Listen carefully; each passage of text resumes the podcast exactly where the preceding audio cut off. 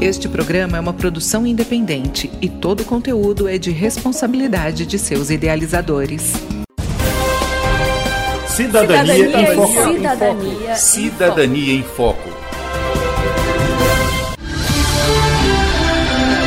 A partir de agora você acompanha o programa Cidadania em Foco, jornalismo, informação e cidadania no seu rádio, uma produção do Ministério Público do Tocantins em parceria com a rádio UFT-FM. Olá, Hoje nosso programa vai falar sobre violência nas escolas, um assunto que nos últimos dias tem atraído a atenção de pais, professores, gestores políticos e autoridades que lidam diretamente com a segurança pública.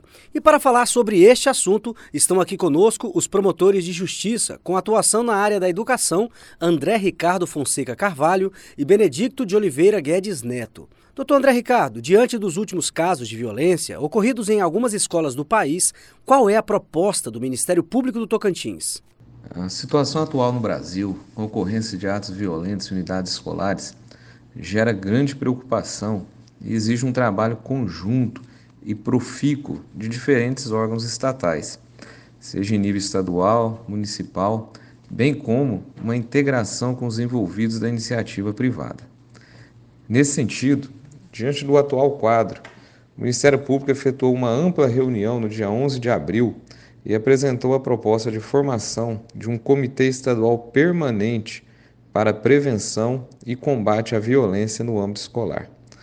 A principal diretriz desse comitê é a atuação interligada dos diferentes órgãos estatais, dentro de, dentro de suas atribuições, além de instituições privadas, para que haja um trabalho organizado de forma a se atingir um alto grau de eficiência na prevenção da violência no âmbito escolar. Promotor de Justiça André Ricardo, como que esse trabalho vai funcionar de forma prática? A atuação então será toda integrada? O que se propõe é a interligação geral de dados, além de levantamento de situações de risco, o que permitirá uma atuação preventiva e proativa de todos os órgãos envolvidos. Serão apresentadas metas de curto, médio e longo prazo, de maneira que tenhamos uma política contínua de atuação no combate e na prevenção da violência em âmbito escolar. Para o Ministério Público, a concentração de esforços e o trabalho conjunto em diferentes áreas, como a educacional, a segurança pública, a saúde mental, além de outras, é a melhor forma para conseguirmos enfrentar essa grave situação que passamos. Agora eu pergunto para o promotor de justiça Benedito de Oliveira Guedes. Doutor, as unidades de ensino do Tocantins, de uma forma geral, estão preparadas atualmente para lidar com problemas decorrentes de saúde mental dos estudantes? O que nós verificamos no atual cenário é que as unidades de ensino do Tocantins elas não contam com estrutura adequada para lidar com problemas de saúde mental. O que nós vemos hoje é que há uma, uma, um número muito reduzido de psicólogos disponíveis nas unidades de ensino de todo o estado do Tocantins, e isso certamente tem um impacto também nos casos de violência escolar, porque os casos identificados eles não recebem um tratamento adequado como forma de prevenção. E isso realmente tem um impacto muito grande, sem esquecer que os nossos sistemas públicos de saúde também especialmente no Tocantins, apresenta um déficit, um cenário muito precário também para lidar com a saúde mental da população como um todo. Esses pontos eles são prioritários e merecem uma atenção especial do poder público. Doutor Benedicto, de que forma os pais, os responsáveis, professores, instituições e gestores podem identificar potenciais possíveis ataques em unidades de ensino? Há formas de prevenção?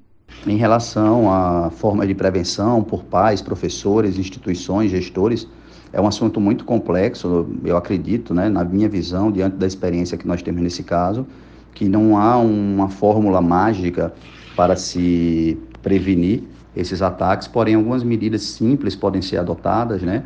Os pais mesmos eles podem verificar as mochilas de seus filhos, as gavetas de seus filhos, os celulares e redes sociais de, de seus filhos para ver o que está o que está sendo discutido ali, o que, que eles estão levando para a escola, quais os objetos que eles estão portando, né? E tomar as providências cabíveis.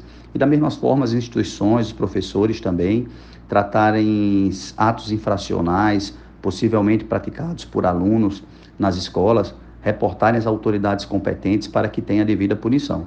né? Tratar indisciplina como indisciplina e ato de polícia como ato de polícia. Para a gente encerrar, doutor Benedito, como lidar com mensagens nas redes sociais que tratam de supostas ameaças? Quanto às mensagens em redes sociais que tratam de supostas ameaças, é, da mesma forma, acreditamos que essas ameaças também devem ser reportadas, devem ser denunciadas para que as autoridades competentes adotem as medidas judiciais cabíveis e também denunciadas à própria plataforma que estiver divulgando para que essas contas sejam suspensas imediatamente. Né? Ah, dentre as medidas judiciais, nós podemos falar da esfera criminal, com as devidas punições àqueles que propalam ameaças em redes sociais, bem como também medidas judiciais que podem redundar de multa até a suspensão da própria plataforma que produziu o conteúdo, né? como medidas judiciais, vamos dizer assim, no âmbito civil. Então, acredito que são essas as medidas, medidas simples, mas que podem ajudar aí a nós modificarmos esse cenário caótico que vivemos hoje de violência nas escolas. Bom, a gente fica por aqui agradecendo a participação dos promotores de justiça André Ricardo Fonseca Carvalho e Benedicto de Oliveira Guedes Neto.